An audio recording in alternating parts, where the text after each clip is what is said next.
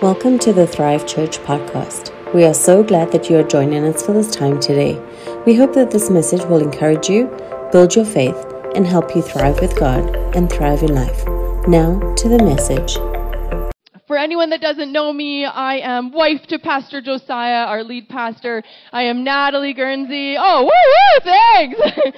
and I get the privilege of sharing with you today, and I just want to welcome everyone here, and I'm so glad that you joined us for the service today.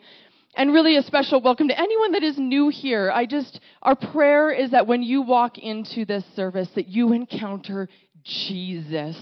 Because we believe at Thrive that Jesus changes everything. Our mission is to see people thrive with God and to thrive in life. We really believe that as you pursue Jesus, and you have a thriving relationship with Him, that it affects every other area of your life so that you can thrive in life and not just in Jesus and not just over here, but we believe they go together. So thank you for joining us, and we, I just am believing that that's what's going to happen in your heart today an encounter with Jesus.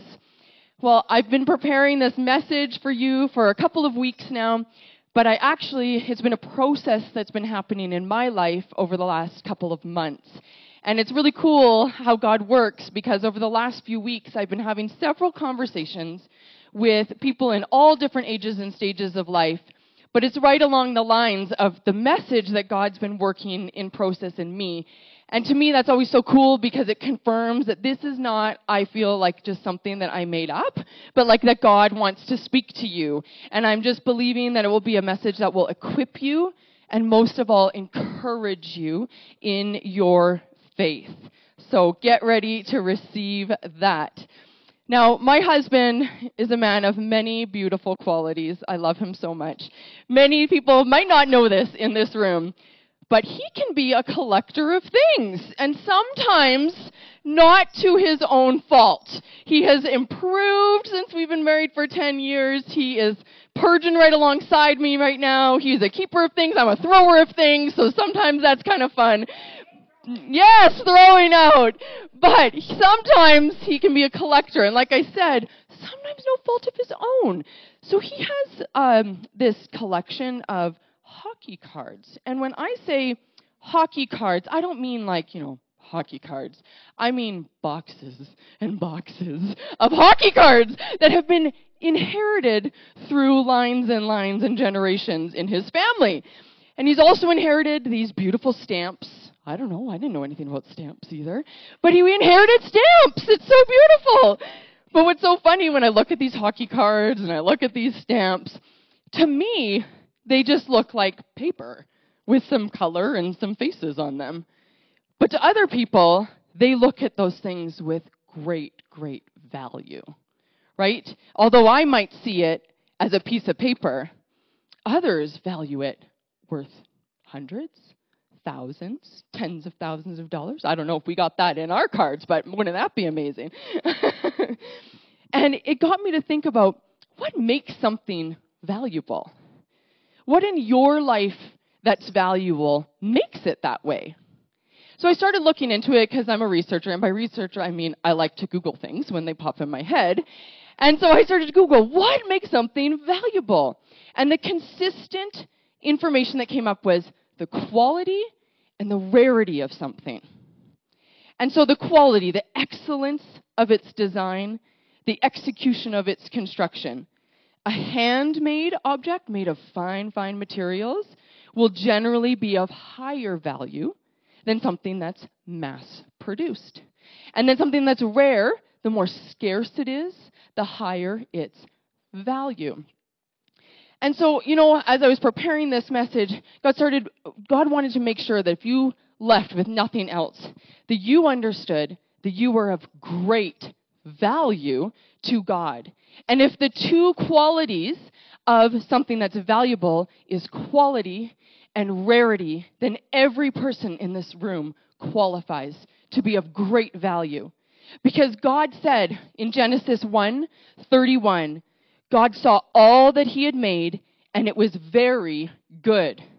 The creator of the universe. He made all this earth that we are experiencing, including you. And then he looked at you and went, You are very good. You are made of the most quality, highest quality materials. You are of great value. And then he says, You are rare. There is not a single other per- person like you on the planet. You are the most scarce one of your kind. And we see that in Psalm 139, 13 to 14. It says, You made all the delicate inner parts of my body and knit me together in my mother's womb. Thank you for making me so wonderfully complex. Your workmanship is marvelous. How well I know it. How beautiful that there's only one you and that God made you so uniquely beautiful. And if you remember nothing else, God made you with the highest quality and the rarest of materials. But what's interesting to me is that there's us, and then there's valuable things that are actually all over the planet still in hiding. Did you know that? There are things that are of such great value that we only hear about in history books that have yet to be discovered, that are hidden away in places that scientists and people have dedicated their professions to finding. Isn't that so interesting? And I believe that part of today's message is that there are hidden and valuable people yet to be discovered today and to come out of hiding, just like those valuable items that are earthly, that people dedicate their life to discovering. Now, we talk a lot, Josiah and I, we have a five year old and almost two year old, and they're a ton of fun. We talk a lot about our kids up here. But there, anyone that has kids probably has played hide and seek in their life. We play a lot of hide and seek in our house. And uh, to hide from a two year old is not that difficult. I mean, I can stand behind this like clear glass table and they can't find me. So, you know, we've been playing with this with Levi since he could talk. And we have this code in our house that if you've been searching for a while for the hider, you might hear a caw caw which, to which the hider has to respond and eventually the person that's searching will pretty quickly find the hider. But today I feel like God is going, caw caw and He is trying to call you out of wherever you're hiding from. And there are so many examples in the Bible for us of people that are hiding or were hiding before they walked in the fullness of what God called them to do.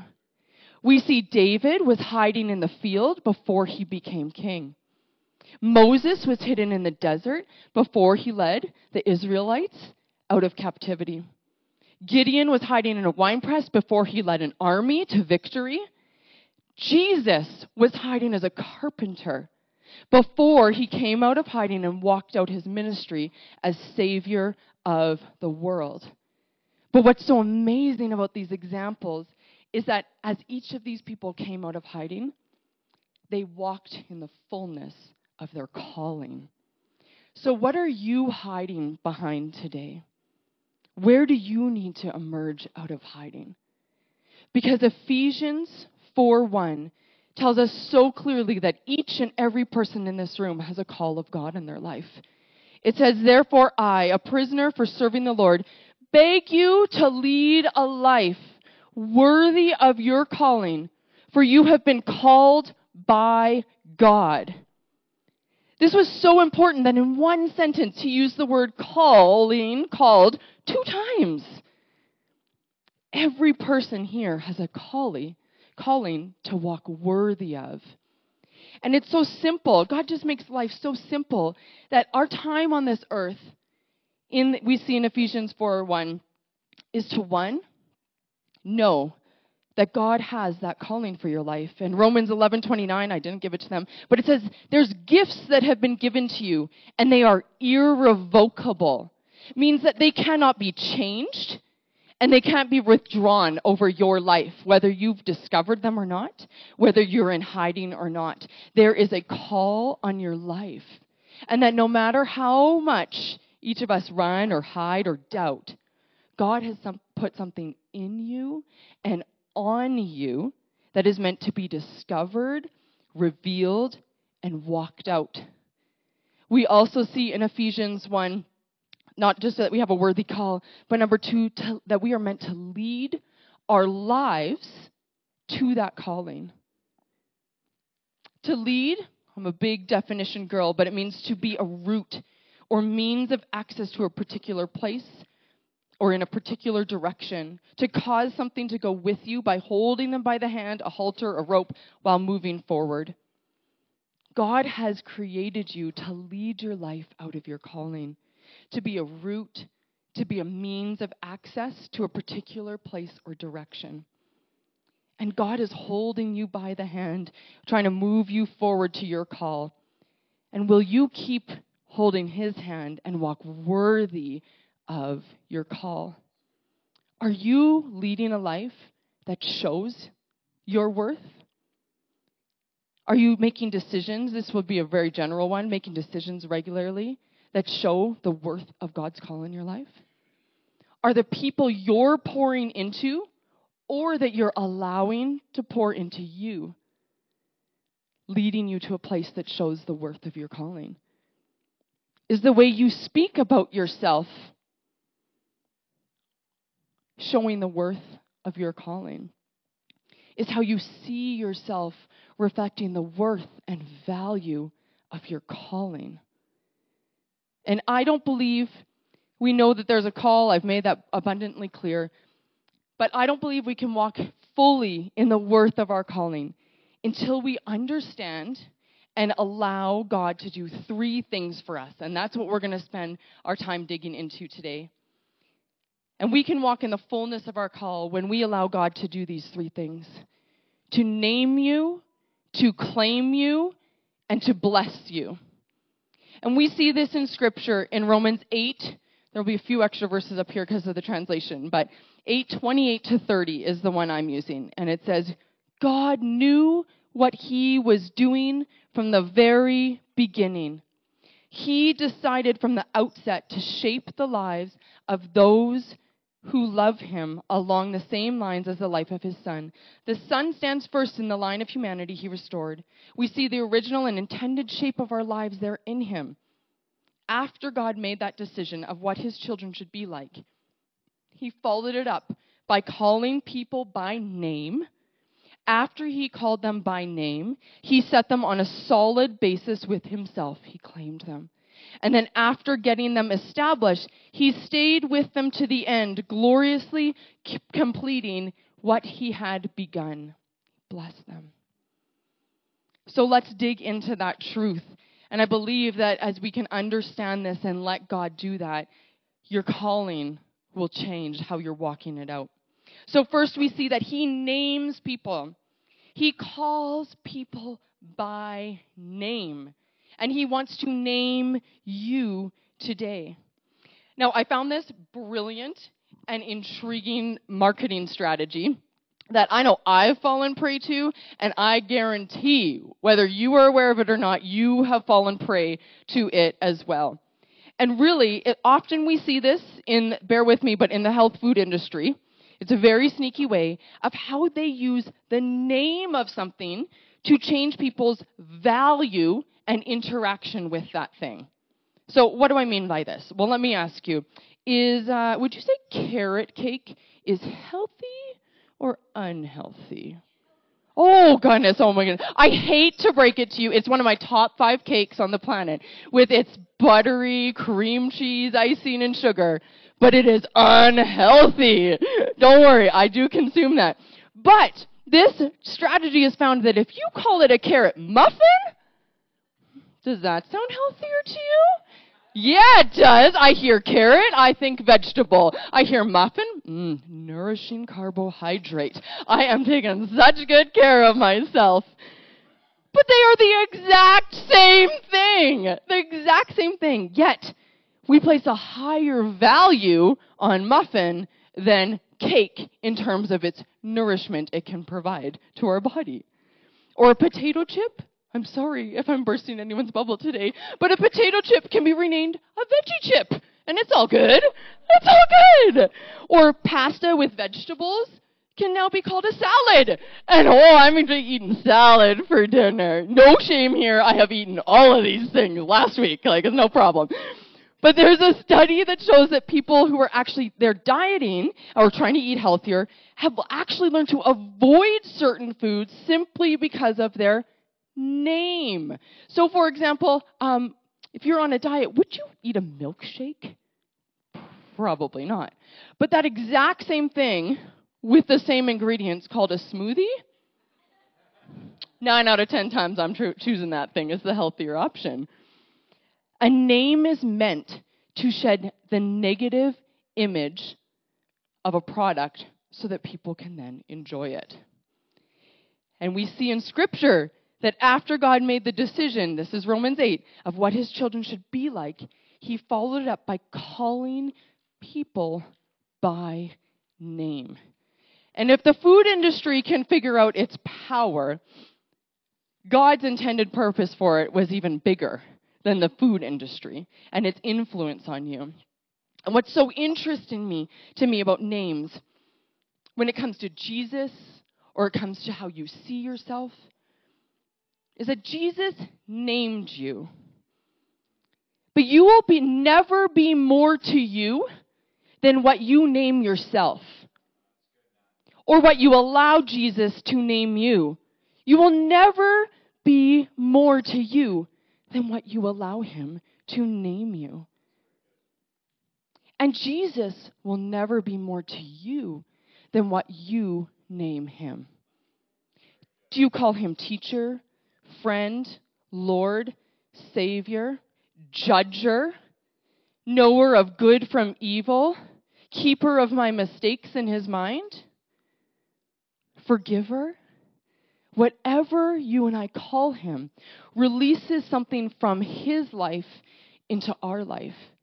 He's all those things all along. He's our beautiful, wonderful Savior. He is your friend. He's your teacher. He's your comforter. But until we allow Him to be named that, until you allow Him to name you His beautiful, perfect workmanship, you will not be more than what you name yourself. You are all these things also all along but not until you allow yourself to be called it. Leviticus 27:12 tells us this, the priest shall set a value for it, whether it is good or bad as the priest val- as you the priest value it, so it shall be. How you and I value things in our life matters because often it will turn out that way. So what is the value you see on your life and your call from God? Do you see all that you can be in Jesus because you've allowed Him to name you? Or are we so familiar with ourselves, our faults, our failures, our mistakes or limitations, the setbacks and struggles from previous seasons, that it's made you see yourself in that light, and that's all you see coming out? And you're just dishonoring yourself, this valuable, beautiful creature that God created. It doesn't mean that's who you are. Let me get that straight to you. But it means the value and name you're currently saying is what you're living out of. Naming activates something in us and releases what was always there when we allow Jesus to do it. But we got to honor ourselves. And we see this in the Bible. There's this interaction, this account between, uh, in Matthew 16, between Jesus and Peter, the ever um, honest man in the Bible. But Jesus says to Peter, He goes, Who do men say that I am? And Peter goes, Well, you know, some people say you're John the Baptist, or others say you're Elijah, or still others say you're Jeremiah, others say you're just like one of the prophets. And then Jesus says to him, Well, who do you say that I am? And Peter responds well and says, Oh, you're Messiah. You're the Son of God. And it just shows us that the name matters to Jesus because Jesus will never be more in your life than I call him. And the same is true for you. And when Jesus wanted in the Bible to change someone's destiny and see them walk in the fullness worthy of their calling, he always confronted their identity and their name. Jacob became Israel. Simon became Peter. Saul became Paul. Abram became Abraham. And when they allowed God to name them, they stepped into the fullness of their call.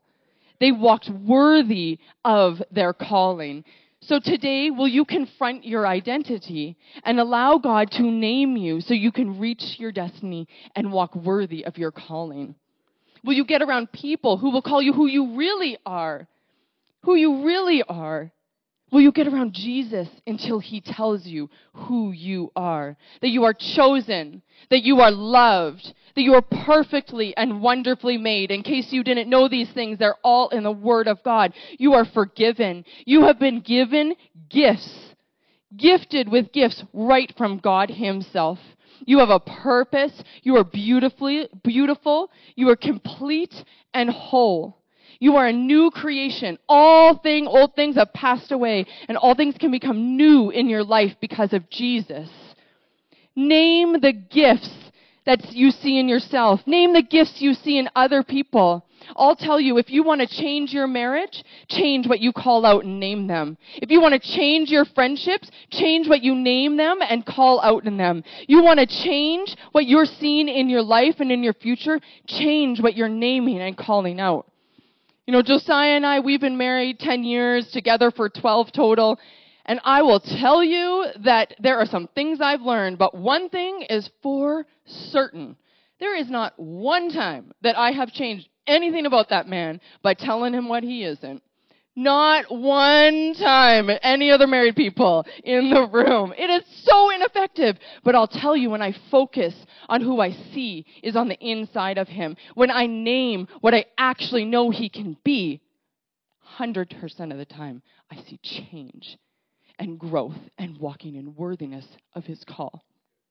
So just like me changing the na- way I'm naming him, just like the way of changing carrot cake to carrot muffin or potato chips to veggie chips or pasta to salad can change the negative image you have, so can changing, allowing God to change your name, allow you to change the course of your life. And today, Jesus wants to name you as worthy and called. So first he names you. Will you let him uh, let yourself understand and allow God to name you? Second is to claim you. And really this is for him to, in Romans 8 again it says he calls you his. It says he set them on a solid basis with himself. He claimed you. When you claim something, it means you express your right to something and you claim it as yours. God has claimed you. You are his. You belong to Him. And you are called not because you're perfect, but because you're His. The Bible talks so much about this. And we see this in Jesus' life. You know, we think that, oh, everything was just all peachy. No way. The way that things people claimed Jesus affected him. You know, he's at the height of his ministry. He's traveling all around, performing miracles everywhere he went, delivering people, setting people free, healing people. But then the Bible talks about that when he's on this tour and he goes into his own hometown, what couldn't he do? No mighty miracles in his own hometown because of who people claimed him to be. Well, he can't be the Son of God. He's just the son of Joseph and Mary. They claimed him, not who he was. But thank God, Jesus knew who he was. He belonged to God. And he didn't just allow the claims of other people to stop him. But just think that if Jesus was slowed down by what he by the claims of people, how much more does that affect us? And how much more powerful when we allow God to claim us as his own. He wants who he claims you to be to be all that matters. We see him. If you don't know that he's claimed you, we see this in Isaiah 43, 1 to 4. But now, O Jacob, listen to the Lord who created you. O Israel, the one who formed you says, you uh, says, "Do not be afraid, for I have ransomed you. I have called you by name. You are mine. When you go through deep waters, I will be with you. When you go through rivers of difficulty, you will not drown. When you walk through the fire of oppression, you will not be burned up. The flames will not consume you, for I, the Lord, am your God, the Holy One of Israel, your Savior. I gave Egypt as a ransom for your freedom. I gave Ethiopia and Seba in your place. Others were given in exchange for you. I traded their lives for yours because you are precious to me. You are honored and I love you. That is God speaking to you. And because you are His, claimed as His own, He is always with you, defending you, protecting you, regardless of what you're walking through.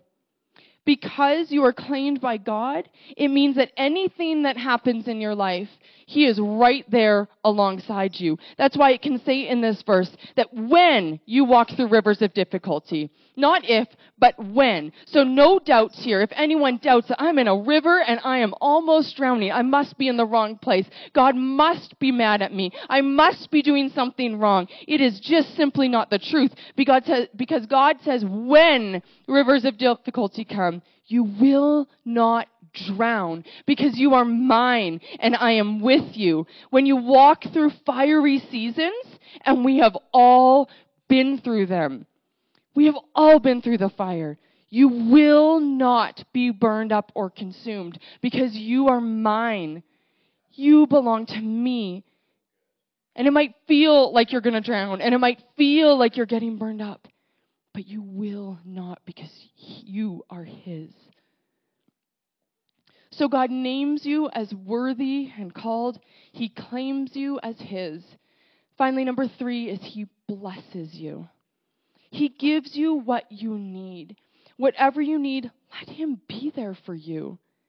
In Romans 8, it finishes by saying, He stayed with them to the end, gloriously completing what He had begun. He blessed them because for there to be completion, there must be a provision.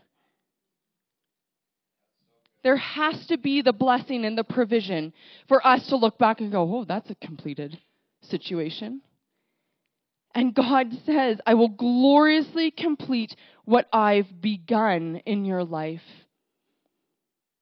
John 10:10 10, 10 says, this is a familiar verse, but stay with me here. It says, "The thief comes only to steal and kill and destroy. I came so that they would have life and have it abundantly." What this is is it says that all that Jesus is, God meant for you to be. All that Jesus has, he meant for you to have all the exciting things, the hidden riches of his inheritance, all the beautiful treasures that we read about, all of that is not just out there somewhere. God has deposited all of it in you so that you can live the abundant life that Jesus came to give you. And you know, we can all turn to various things as we're trying to do this thing called life to get power, to get blessing, to get provision. But I got to tell you today that the things that you turn to to get power is not where your power comes from. It's not where your power comes from because it's not what's in your hands that gives you power. It's who's on you that gives you the power and the blessing to walk out your calling. Your power comes from God who is enabling you we see this in the word. That's why, that's why God said to Moses, throw down your staff. What was his staff? He was a shepherd. It's where his power came from to do the call of God. And God says, throw that thing down because it's not what's giving you power. I'm the one that's giving you power. Or Elijah, he says, burn the plows. What's that? He, the plows are production, it's the work. And he says, burn them up because it's me who gives you power and blessing and provision. You and I are meant to live a glory filled life, but many of us walk far from it. One of my favorite verses in the Bible is Ephesians 1 17 to 21. It says that the God of our Lord Jesus Christ, the Father of glory, may give you to you the spirit of wisdom and revelation in the knowledge of him, that the eyes of your understanding being, uh, being enlightened, that you may know what is the hope of your calling, what, or of his calling, what are the riches of the glory of his inheritance in the saints, and what is the exceeding greatness of his power towards us who believe, according to the working of his mighty power, which he worked in Christ when he raised him from the dead, seated him at his right hand in heavenly places, far above all principality and power and might and dominion and every name that is named, not only in this age, but in that which is to come. We see in there again that there, not just do you have a call, but there is hope in that calling. You are called, it is worthy, as I've said, but there is hope filling that call. We see in this scripture there is riches of his inheritance. That means there are riches in Christ that cannot be earned, they cannot be bought, they cannot be stolen, but rather walked out in the hope of your calling. And it tells us that our power comes from Christ.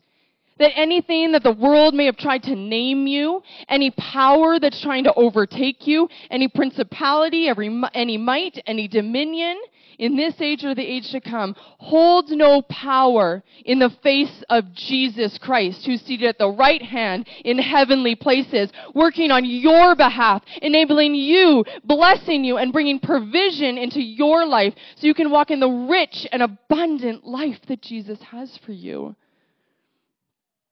I'm going to share a testimony. I'll call the, the worship team up. Oh, Jen's not here, so I'll give her a second. Oh, there she is.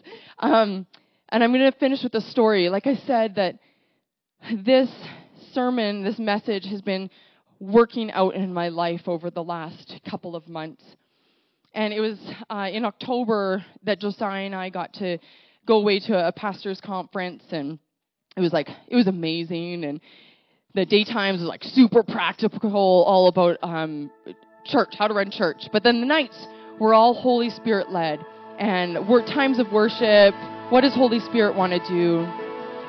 And, um, you know, it's three nights of this. And I just know from night one, you know, when God, you're like, God, you're doing something, but I have no idea what it is. Well, that's how it started on night one. And I just knew God's trying to get something to me. And I'm like, what is it? I'm here. I'm your servant. I'm listening. Tell me. And these nights unfold. And um, really, by the end of it, God took me through a process of naming, claiming, and talking about how He's going to bless me. And for any of you that know my story, if you don't, I'll share a little bit of it. But 2019 and 2020 were the worst two years of my life. The most, no, I shouldn't say the worst, the most challenging two years of my life. Everything that could be stripped away was stripped away in my life relationships that mattered to me were broken.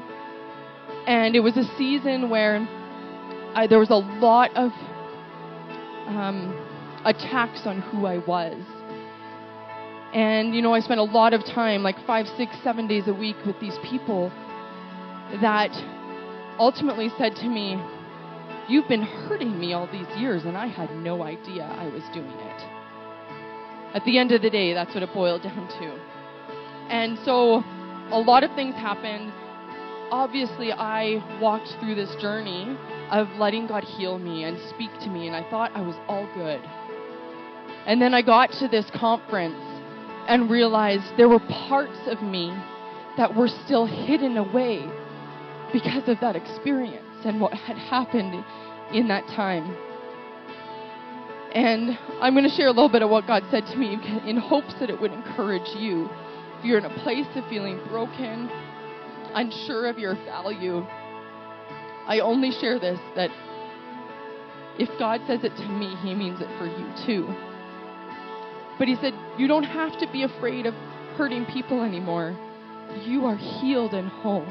And now it's time to come out of hiding and emerge in the fullness of your call. You don't need to fear what others said to you and said about you is true because you are healed and whole.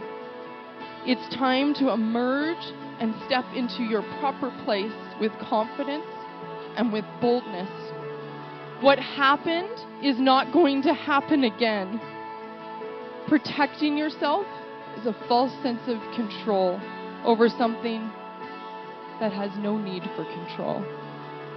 How others see you, saw you, spoke of you is not how I see you. You are gifted, called, valued, loved, perfectly able and enabled.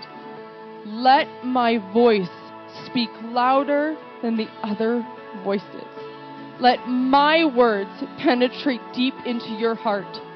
Pursue me, pursue my heart, pursue my word.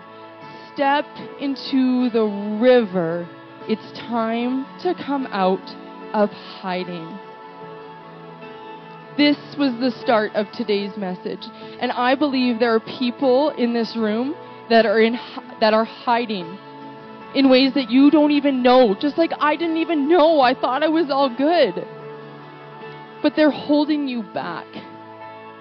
And God wants to set you free from that today. Thank you for joining us for the Thrive Church podcast.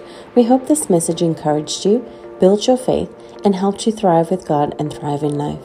We would love to see you on a Sunday soon, in person or online.